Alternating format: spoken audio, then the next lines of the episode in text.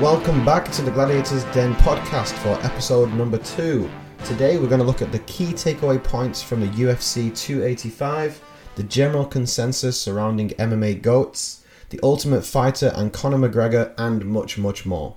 Without further ado, let's get to it. So, over the weekend, we finally had the return after three years out of Jon Jones, our new world heavyweight champion. Now, this event didn't feel like the standard monthly pay per view that we're used to. It had a buzz about it that transcended the, the usual hardcore MMA fans. If you're on social media, it's the sport that everybody was only talking about. It was the UFC, Jon Jones, World Heavyweight Championship. It wasn't overshadowed by any other sporting events that it usually is people had tuned in just to see Jon Jones fight, albeit half of them just to see him lose, but people were tuning in just to see the return. People wanted to see if he still had it. People wanted to see him fail. People people were excited for for this fight, for this event. But it really did have that old Jon Jones effect, so to speak, or the Conor McGregor type card. So this in itself was a success for the UFC, but it's also a success and a huge opportunity for all the fighters that were on that card. It gave them such a big platform to promote themselves. It gave them a big platform to give that that breakout performance to make a statement, so to speak, and which many of them did. Of course, Jones capturing the title in the fashion that he did, which we'll get to soon. We had Alexa Grasso with one of the biggest upsets in women's MMA.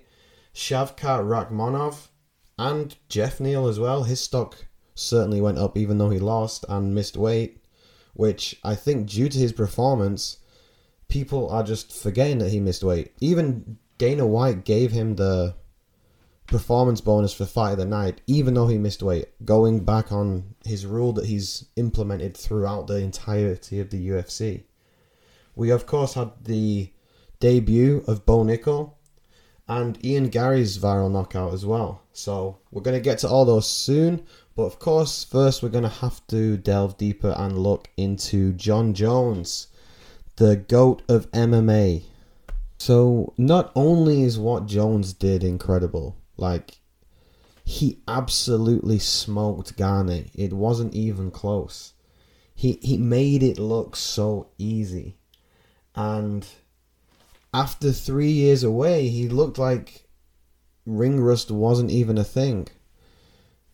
So now he is the new champion, making him only the eighth champion in the UFC to hold two belts in multiple weight classes. We had Randy Couture, BJ Penn, Conor McGregor, George St. Pierre, Daniel Cormier, Amanda Nunes, and uh, Henry Cejudo. Yeah, so that's eight. And now we have Jon Jones. So, not only is he solidifying his legacy. He's doing what not many people have ever done in the history of the UFC. And it's not like he had an easy way to the title. Of course, we didn't get to see him fight Ngannou, which is the fight that everybody would have liked to see. But Gane was the next best thing. Stipe arguably should have been um, the guy to step in, and for whatever reason, it wasn't Stipe. Now, I don't know the reason why, so I can't say.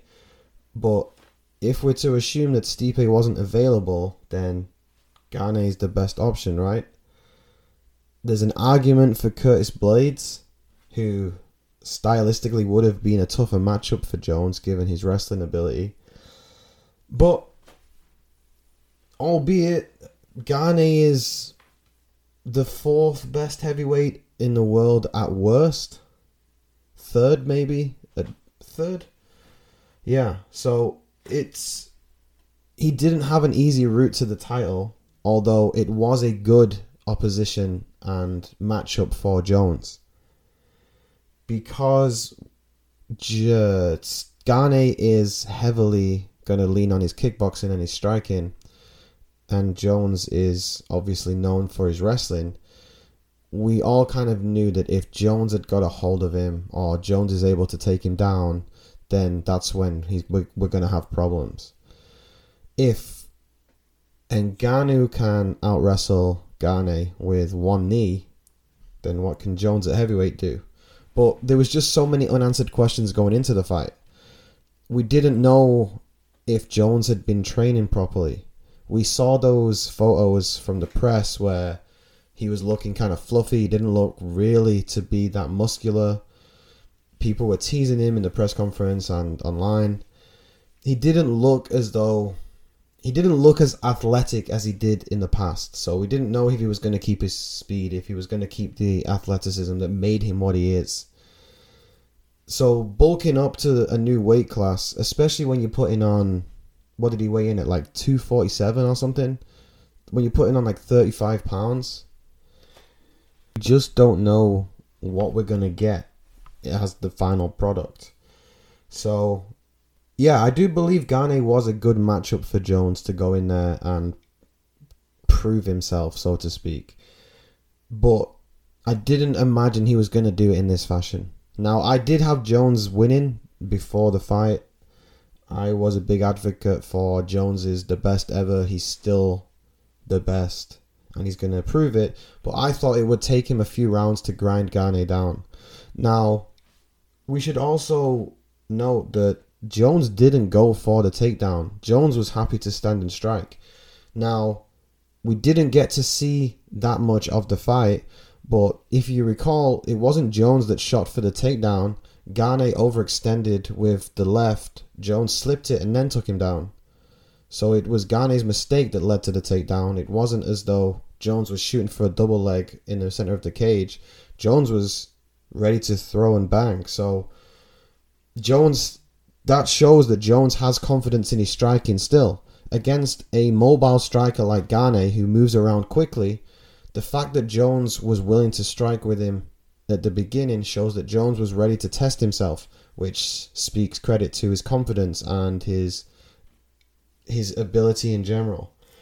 So yeah, the only thing for me is from a selfish point of view, I wish that we got to see more of that fight. We've been waiting for Jon Jones for 3 years to return. It's it baffles me how some of the newer MMA fans have have never even seen Jon Jones because the UFC and MMA in general saw a boom during the COVID period because the UFC was the first sporting event to be televised back during the pandemic. So there's a bunch of MMA fans that have never seen Jones fight. They have only seen clips or heard stories and stuff like that. And it doesn't it doesn't capture the same feeling when you're rewatching fights on YouTube or you're rewatching fights on TV. To to witness it live, even if it's on TV, you get soaked up in the atmosphere, you get soaked up in in the whole mystery of what's going to happen. It's why watching live sports in general is so good, especially if you're with people and you're talking, there's a buzz about it, you're making your predictions and stuff. So there's a bunch of fans that don't even know who Jones is or know what he's done.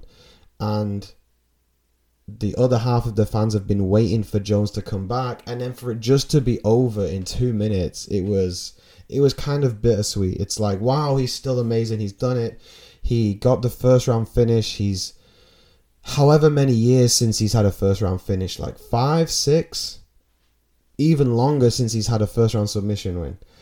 So yeah, Jones Jones is back, and it's just it's so impressive when you think back to his previous three fights against OSP, uh, Santos, and Reyes. Reyes, which he arguably lost the one against Reyes. That's the most controversial I think in his whole career. For me, I I had Jones winning three two, but there's it's so split down the MMA community that so many people think that Reyes won. He they're not world beaters. Santos ruined his knees in that fight. He was essentially fighting with no knees.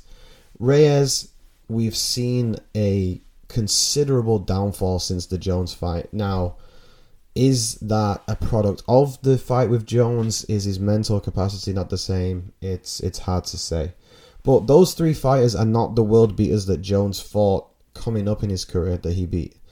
And it led us all to believe that maybe Jones has you know, he's hit that plateau. He's not getting any better. He's going to start to, you know, to just not be as good. It's the whole father time catches up with everyone. It's that whole concept. But coming back against Gane in the way he did, he just proved everyone wrong.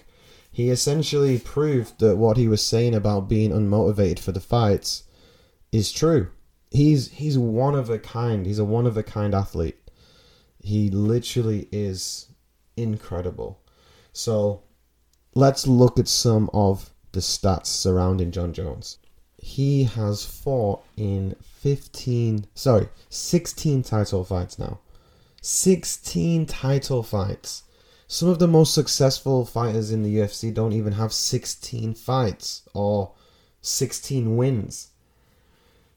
It it baffles me how some people argue that Jon Jones is not the best to ever do it, which we're going to get into that discussion shortly. I just need to finish my brown nosing of Jon Jones because I don't think people appreciate what he's done and who he is because of his antics outside of the UFC.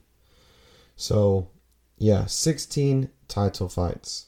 He was the youngest ever UFC champion at 22 years old. He's the current oldest UFC champion at 35 years old. So to to go from being the youngest ever reign as the champion for over 10 years, undefeated. Uh, I don't care about the the disqualification loss. Everybody knows that that fight should have been stopped, and even Dana White's gone as far as saying that he's tried or he's trying to get that that loss overturned. So coming back after giving up the title after three years, going up to the heavyweight division, which is arguably the most dangerous division, and then winning as the oldest current UFC champion. So, yeah, I mean, I just don't understand how how people don't appreciate Jon Jones for what he is. Now, he is a piece of shit, let's be honest. He ran over a pregnant lady, he's beat his wife, he's been caught with banned substances. The guy is a a terrible person but he's a great fighter. You've got to separate the art from the artist, and then you can appreciate his work. So as long as we we don't get too caught up on his antics outside of the cage and let that affect your opinion on his work, then we can all appreciate that he is the best. So before we move on, let's look at what's next for Jon Jones. So I'm recording this podcast on Tuesday, and it was announced earlier this morning that Jones versus Stipe is official for International Fight Week on the 8th of July. Now, Stipe was in the audience for the fight with Gane. Now, this is an interesting matchup because Jones won't be able to do to Stipe what he did to Gane. He won't be able to just slice through him with his wrestling. Stipe is an elite grappler. We saw that when he manhandled Ngannou in their first fight. Ngannou is one of the few heavyweights that probably has to cut down to reach the 265 pound limit. There's not many athletes that do that. And Stipe manhandled him in their first fight. So you would expect Jones would have the the edge in the in stand up. So his game plan going into that fight is probably going to be to stand. So we will find we will get to see hopefully we will get to see that side of Jones that we didn't get to see in his fight over the weekend.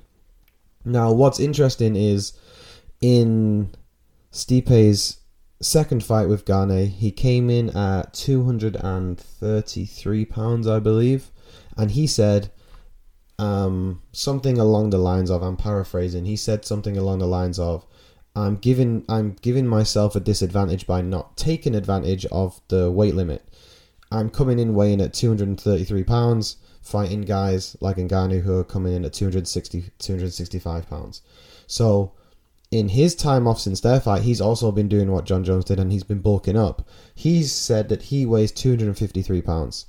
And Anthony Smith just said on Ariel Helwani's podcast that he can vouch for this weight gain. So Stipe's been putting in the work as well. Stipe is going to be a bigger, stronger guy, which is going to make the fight even more interesting. So Stipe versus Jones is an excellent matchup. Stipe is my opinion, the greatest heavyweight to ever do it.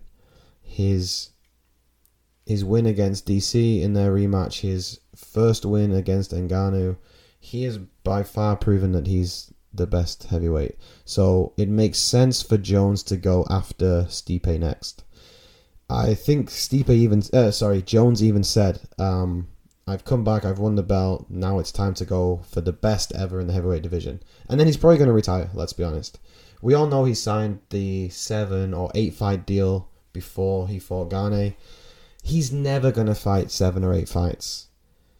Now, there's an argument to make that at his age, at 35 in the heavyweight division, if he doesn't take too much damage, he could probably get a couple of years, couple more years out of him. But you don't want to run the risk of ruining your legacy because people especially for the next few years, are only going to remember your last few fights. There's a huge recency bias in this sport where you're you're essentially only as good as your last fight. Now, in an unforgiving sport like MMA, you you very rarely get to leave out on top. For example, let's look at Anderson Silva, one of the best to ever do it in my top 3. His last few fights didn't look great he got beat by Jake Paul in a boxing fight. Now, it doesn't ruin his legacy, but it doesn't look good. There's only very few fighters that know when is the right time to quit. GSP, for example. People they they test themselves a little bit too much. So if Jones retires after the Stipe fight, I think that's perfect. The only fight for me outside of Stipe is Ngannou that I would like to see. And that's only because Ngannou for me is the best heavyweight in the world at the moment, outside of Jon Jones.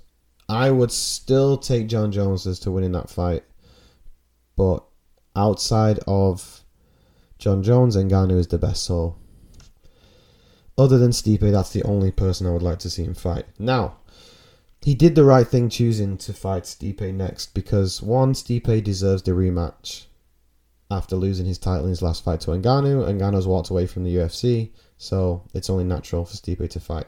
But I think the up and comers in the heavyweight division, the Curtis Blaydes, the Sergey Pavloviches, they are incredibly tough fights for Jones. Fights that you don't want to risk. An aging Stipe Miocic is a much safer fight, a bigger money fight, and it's better for your legacy than fighting these up and coming, these younger guys. So yeah, that's my my 50 pence on Jon Jones. So we'll come back to Jones when we discuss the GOATs of the UFC. Uh, I want to highlight some of the key performers from the weekend's card and let's delve a little deeper into what's next for some of these fighters because we had so many good performers and so many good performances, sorry. It's it's like I said in the intro, it's just it's such a good platform to to make a to make a statement and to get your name out there, particularly when you're fighting on the main card and you know people are starting to tune in, numbers are getting higher as the Jones fight is approaching. So yeah, let's let's move on. Let's have a look at Alexa Grasso's victory over Shevchenko because not only was it one of the biggest upsets on the card, it was one of the biggest upsets in women's MMA. And what was most impressive for me is it wasn't one of those upsets that we we've previously seen in title fights where it was a a flash knockout. It was a hail mary for the win. Like when Leon Edwards knocked out Usman. Let's be honest, Edwards won the first round, but Usman was convincingly winning the rest of the fight. He he, if we forget the first round, he lost about ten seconds of that fight. Uh, Julianna Peña against Amanda Nunes. Um, Matt Serra against GSP, that also comes to mind. The Weidman knockout on Anderson Silva. These were all huge underdogs that won, but it wasn't as though they won convincingly. Now, of course, there has been times where an underdog has won convincingly, but in this case, Grasso was very competitive for the whole fight. I was scoring the fight as it was happening, and I did have Shevchenko up 2 1. So if she wasn't to have been submitted in the fourth like she was, then and we gave the round to Grasso, it would have gone into the final round at 2 2, which, given the implications before the fight, that in itself, if someone had told you before the fight that they would have been going into the fifth round at 2 2, you would have been absolutely shocked. So for Grasso to actually win and win by submission is almost unthinkable. So yeah, let's have a look at that fight quickly before we move on. So Alexa Grasso's win makes her the third Mexican champion ever and the first woman's Mexican champion. So I think it's fair to assume that the UFC is gonna have a card in Mexico this year, the only issue I see is can you have three title fights on a card? I mean, I can't think off the top of my head of a card that's had three title fights before. And yeah, I mean, it would be difficult, but yeah, it's amazing how in this year alone, Mexico has had three champions. So in the fight, Alexa Grasso's stand up was it was on point. It's as, it's as we expected. Uh, I made a YouTube video earlier in the week about how Alexa Grasso's boxing was gonna be her main weapon. So I thought that Shevchenko would try and take the fight to the ground and implement her grappling and her jiu-jitsu. So to for her to lose by submission was such a shock. But yeah, in the stand-up, Grasso looked comfortable. She was doing damage. She, I think, she won the first round. And Shevchenko's a killer. She comes from years and years of kickboxing and Muay Thai. She is an absolute killer. So I knew Grasso's boxing and stand up was crisp, but she was really, really impressive. Um, going into the fight, Shevchenko did have a couple of question marks regarding her last fight with Taila Santos. So I was concerned to see if we was finally seeing a slight drop off in Shevchenko, but I don't think we saw that. I think Shevchenko was the same Shevchenko we've seen. She was amazing. It's just Grasso was also that good. Now, we've seen more in women's MMA because of the smaller athlete pool that certain women have these these surges of dominance. And I think finally with the growth of the popularity of the sport, we're now seeing women catch up because you have the Shevchenkos, the Amanda Nunes's, the Ronda Rouseys, people that have a background of lifelong MMA, or sorry, a lifelong background in martial arts. They had the huge advantage in the early days, but now these younger athletes are coming through who are more evolved in all disciplines they're starting to make these waves. They're starting to make statements. So Alexa Grasso, Erin Blanchfield, people like that. So yeah, um, the question is that does she get an immediate rematch?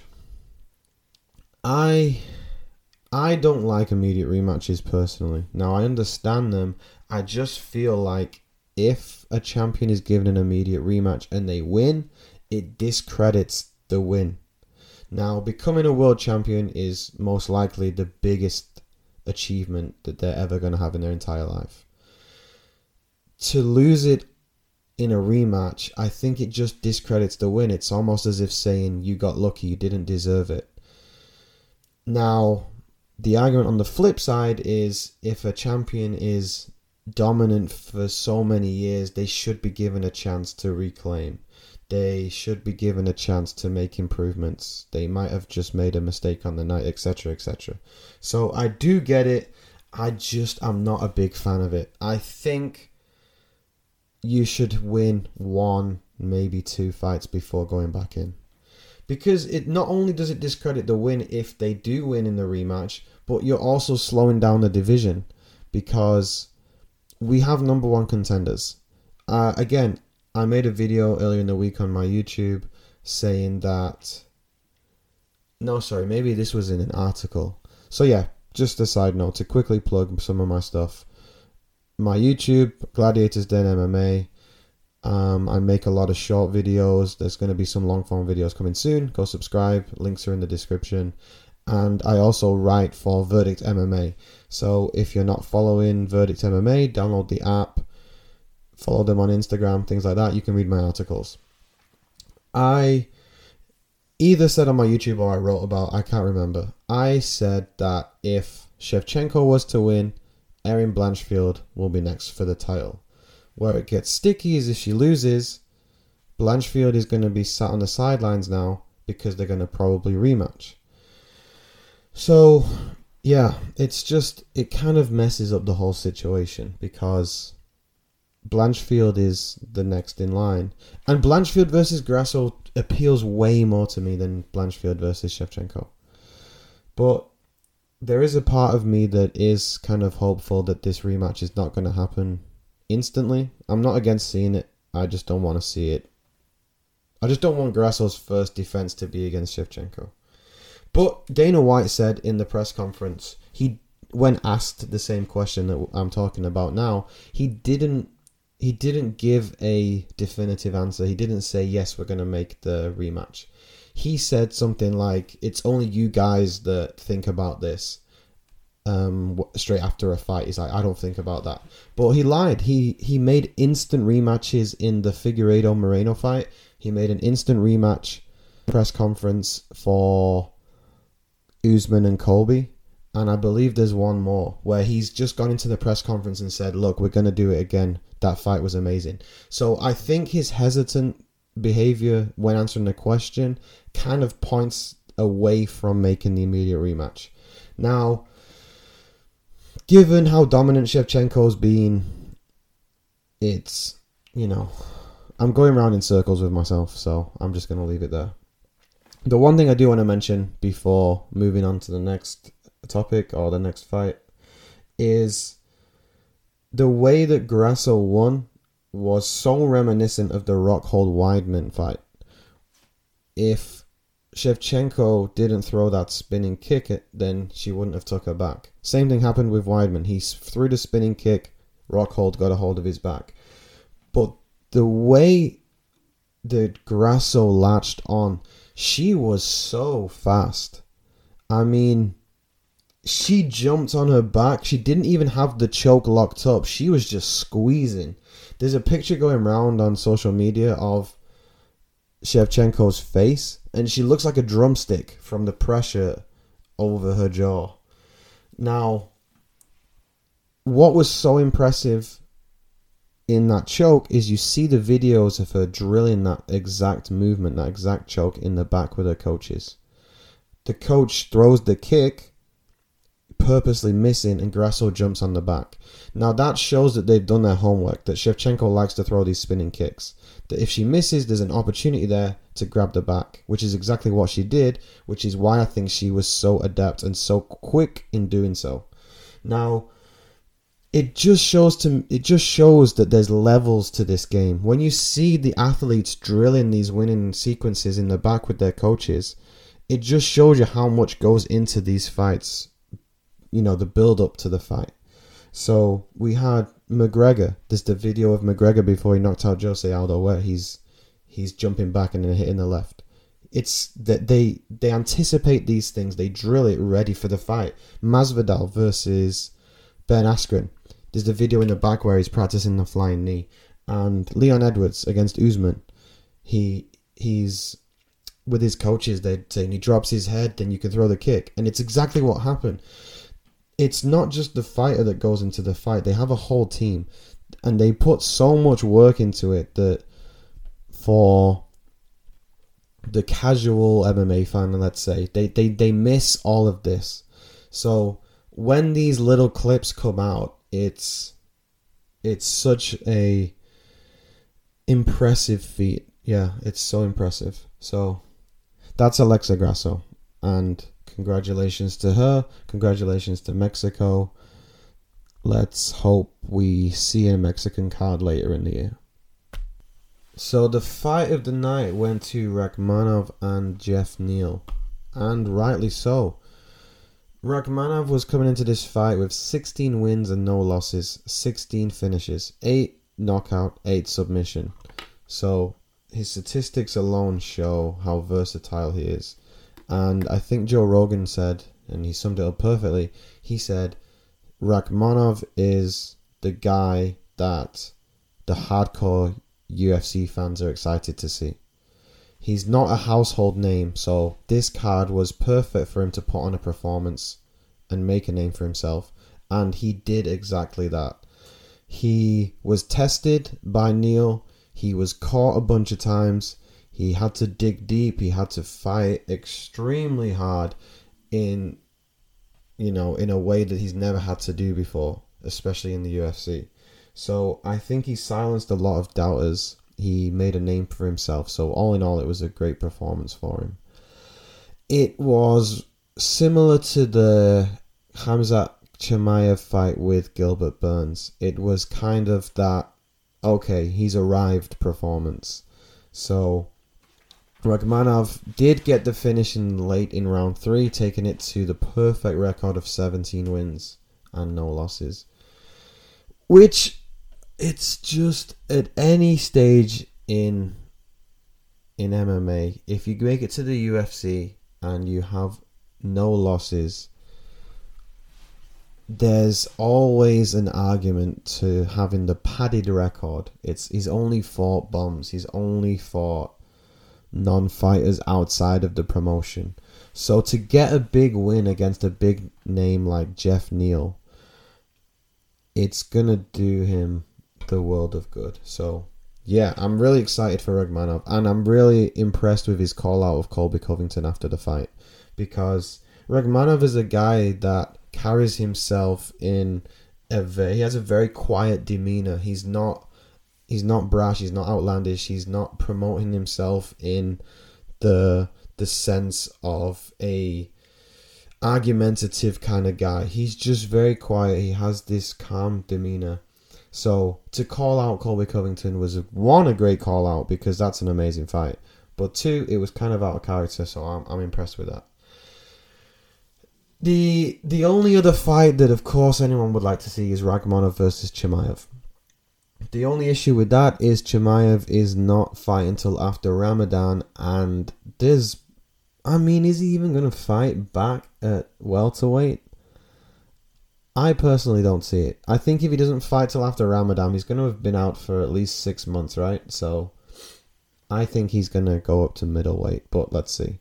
So yeah, Rakhmonov, amazing. Geoff Neal, amazing. So it's very rare. We get it every every now and again. Every every now and again, we get a fighter that that loses the fight, but their stock goes up. Right? There's a very close fight, or they show incredible heart and grit this is what we had with Geoff Neal. He was fighting a guy that we all expected to just blow him out of the water. He gave him a three round war. Now, he did come in four pounds overweight, which is a big deal, especially given the one pound leniency because it's not a title fight. But it's just kind of been brushed under the carpet because of how well he performed. He he really did test Rakhmonov. He had moments where it looked like he was going to win, and you know, Geoff Neal's no slouch. He's just probably earned himself a big fight in his next fight. So congratulations to him too. And talking of fighters that show grit and heart is Gamrot. Now, Gamrot came into this fight against Turner on 10 days' notice. Let's not forget 10 days to cut weight, to prepare, etc. etc. It's not a lot. Now, a lot of fighters probably need 10 weight 10 days or more just to make weight. Now, Gamrot was fighting a guy that's six three in a division of 155 pounds. That's unheard of. The average height for someone in that division is like 5 foot 9, 5 foot 10. So he was going in against a guy that had a clear, like, incredible reach discrepancy, like reach advantage against him. He was fighting a guy that was probably a lot stronger. He was going to be a lot more. He was po- posing a a very unique a unique opposition for someone in that division. And Gamrot was as game as they come. To take the fight on 10 days' notice and give what he did, I mean, hats off to the guy. He's really making a name for himself these last few these last few fights. Now, he did get dominated against Dar, um, Dariush, so coming in against Turner, who's a who's an up and comer in the division on short notice, really does um, put him back up to the top of the division. So he's he's probably won over a lot of fans as well because he was also in danger a lot in that fight. He was caught with a bunch of knees, a bunch of right hands. We all know that Turner can really crack, so Gamrot was very very impressive in that fight. Uh, Bo Nickal made his debut. Now, Bo Nickal is is one of the more decorated fighters in the UFC in terms of his wrestling background. Now, I am going off the top of my head on these, so I could be making a couple of mistakes, but I did write an article on Bo Nickal for Verdict. So, I believe he's 27. He attended Penn State University, which is a big university for wrestling in the US. He was a three time NCAA champion, a four time All American, and he also won the Hodge Trophy, which is a trophy that's annually presented to the best college wrestler. Now I think that's correct. Don't don't quote me. If it's not, I'm very close. Um, so he completed his collegiate wrestling career and transi- transitioned into mixed martial arts in 2022, and he only had three fights prior to the UFC this weekend. Three professional fights, and he's fighting on the main card. His total fight time before this weekend was less than two minutes. So he had professionally fought for less than two minutes in mixed martial arts, and he's fighting Jamie Pickett, who is no pushover. Yes, he's two and four in the UFC, or three and four in the UFC, or something like that. But to one to even make it to the UFC, you're you're an elite, you're an elite fighter. But Jamie Pickett has had 21 professional fights. I think he's a big guy. He's a big, strong guy. He's experienced he's not someone that you're easily going to go in and just blow through, which Bo Nickal did. Now, there is the whole controversy of the low blow leading to the takedown. Now, I didn't I didn't think much of it.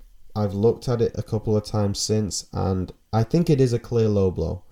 Now, I don't think anything's going to come of it. I de- certainly don't think they're going to overturn the win or or do the rematch. But he does he does hit a low blow. I'm surprised that the commentators didn't pick up on it, but I don't think it affected the outcome in any way.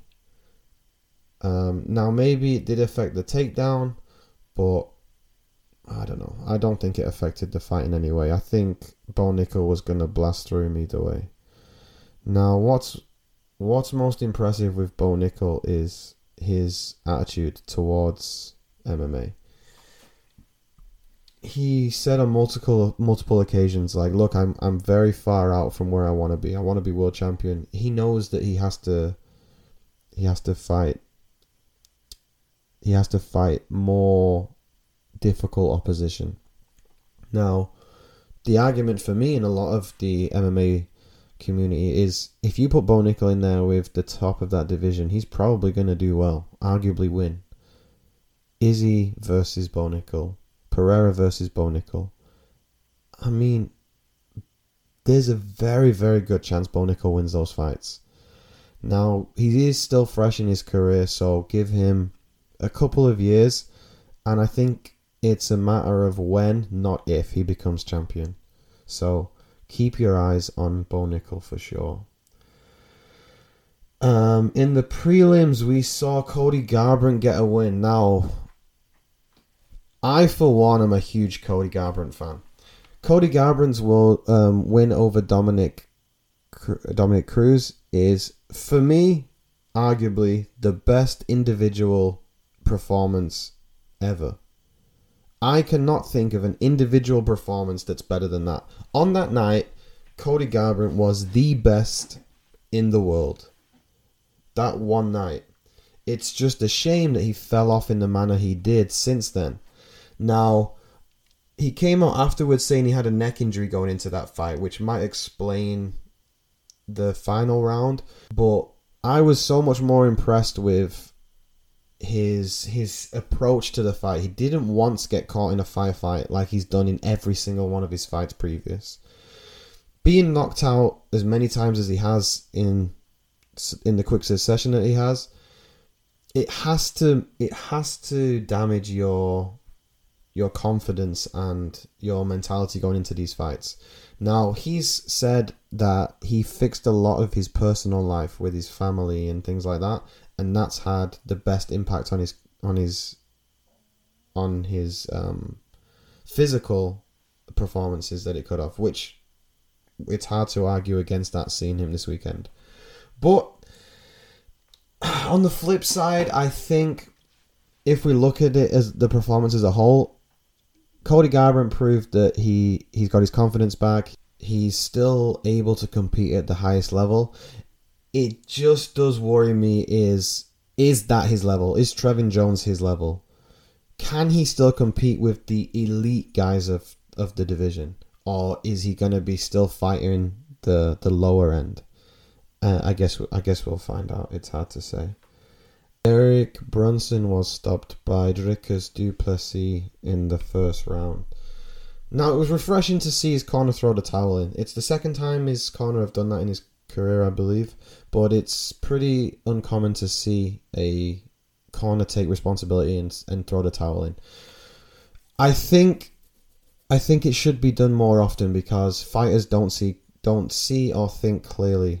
Their corner should take responsibility and save their fighter. Now, given Derek Brunson's age, he's pushing 40, I think. To to save any additional damage is is of course uh, beneficial for him. So at the end of the first round, he was stopped. I think it was a bad miss by Herb Dean. I think he was out unconscious about three or four seconds before the towel went in. But Du Plessis has made a has been making waves. He's five and zero oh in the UFC now. He was unhappy about his placement on the card, which I can get on board with. He was he was unhappy that he was performance of the night. Sorry, he was fight of the night against Darren Till in his last fight, and then he was demoted to the prelims. Now, on a card as substantial as the Jon Jones return, I would also be upset. It's going to be a lot less revenue. It's going to be a lot less eyes, and yeah, he has a, he had definitely has an argument. But of course, the UFC is a business. They're pushing Bo Nickal. Yeah, it's it's one of those. But yeah, Du Plessis made a a statement, but I do think you put him in there with some of the top guys, and I do think he gets finished. He just seems to gas he he just you get into the second round with Du Plessis and he is absolutely shattered. He was gassed by the end of that first round. Now, albeit Derek Brunson was too, but the way he fights is super exciting. He goes 110% at 150 miles an hour from the bell. So put him in there with anyone, you're going to have an entertaining fight. That's for sure. But I do think that he is not quite at the level as the top in that division. I think you put him in there with Whitaker, Adesanya, people like that. Vettori, he does get beat. I think a interesting fight for me would be either Jared Cannonier would be a good fight, or maybe Strickland. I think Strickland would be an interesting fight for him next. The yeah, so moving on. The last the last performance I want to talk about is Ian Garry's knockout. Now, Ian Garry, uh, of course, fighting from Ireland, is going to have these connections and comparisons to Conor McGregor. He he is a bit cringe for me. I do feel like he plays up to that Conor McGregor character a little bit because he's from Ireland. But man, the guy's talented. He's so so talented. He he was knocked down pretty heavily, I believe, in the first. If it wasn't the first, it was definitely the second. But he was knocked down. I think if if they wasn't as late into the round as they were, he would have been finished. That's how bad the knockdown was. And he came back and then finished with one of the slickest combinations I've seen in a while. So he was dealt the biggest the biggest hurdle in his career so far. By far the hardest fight he's had, given the knockdown, etc. And he had his biggest moment in the UFC with the extravagant knockout.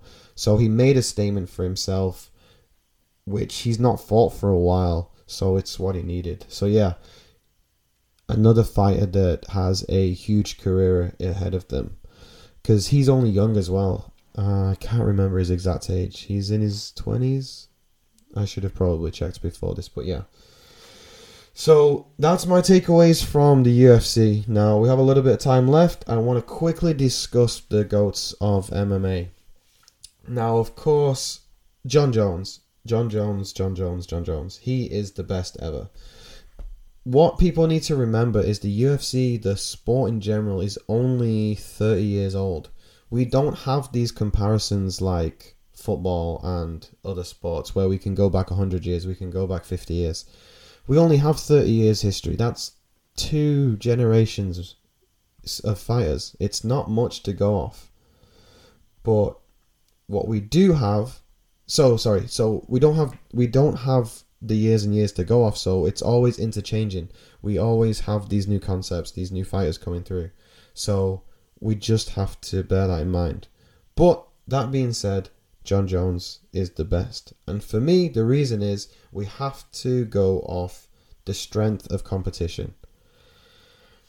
Jon Jones had murderer's row when he was coming up.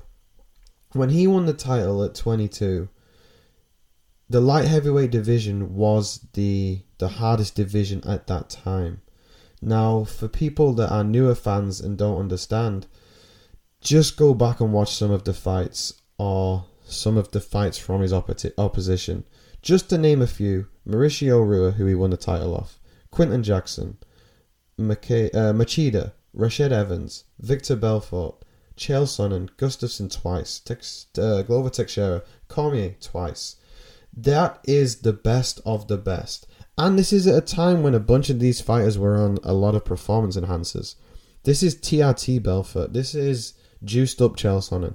These are all fighters that were taking steroids, and he was playing with them like uh, like a dog plays with its with its food or whatever the saying is. A lion plays with its prey. I don't know.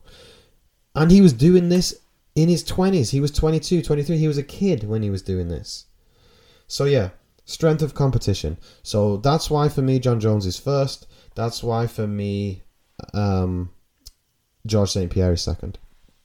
Because again, George St. Pierre not only beat people in the welterweight division once, he beat them all twice. He was so good he had to beat everybody again because there was nobody left to beat. And at the time he was fighting, he was fighting high level competition and he was fighting them for such a long period of time. And again, same argument for why Anderson Silva is number three. Anderson Silva went unbeaten for 16, 16 wins in a row. And again, did what George St. Pierre did. He beat everybody once, had nobody else left to beat, beat them all a second time. So, strength of competition. This is why, for me, Khabib doesn't even come close. This is why. This is why, yeah, this is why Khabib doesn't come close. Strength of competition. Khabib, although he was so dominant in his victories, he didn't have strength of competition to be considered the best. Also, next for me is wins and title defenses. Jon Jones, like we said before, had multiple championship defenses 14, 13, whatever it is. GSP, multiple title defenses. Anderson Silva, multiple title defenses.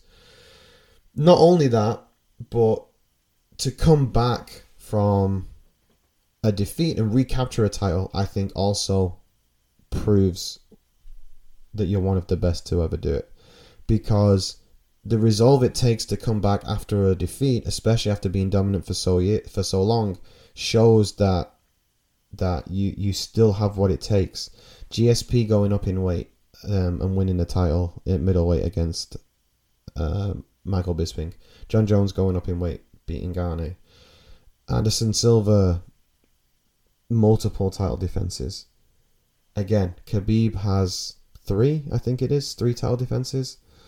I mean, I saw a statistic that Jon Jones has been arrested more times than Khabib has defended his title. So, you tell me who's the best.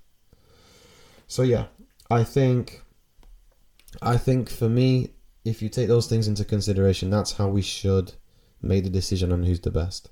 So, like I've just mentioned, Jon Jones number one, GSP number two, Anderson Silva number three.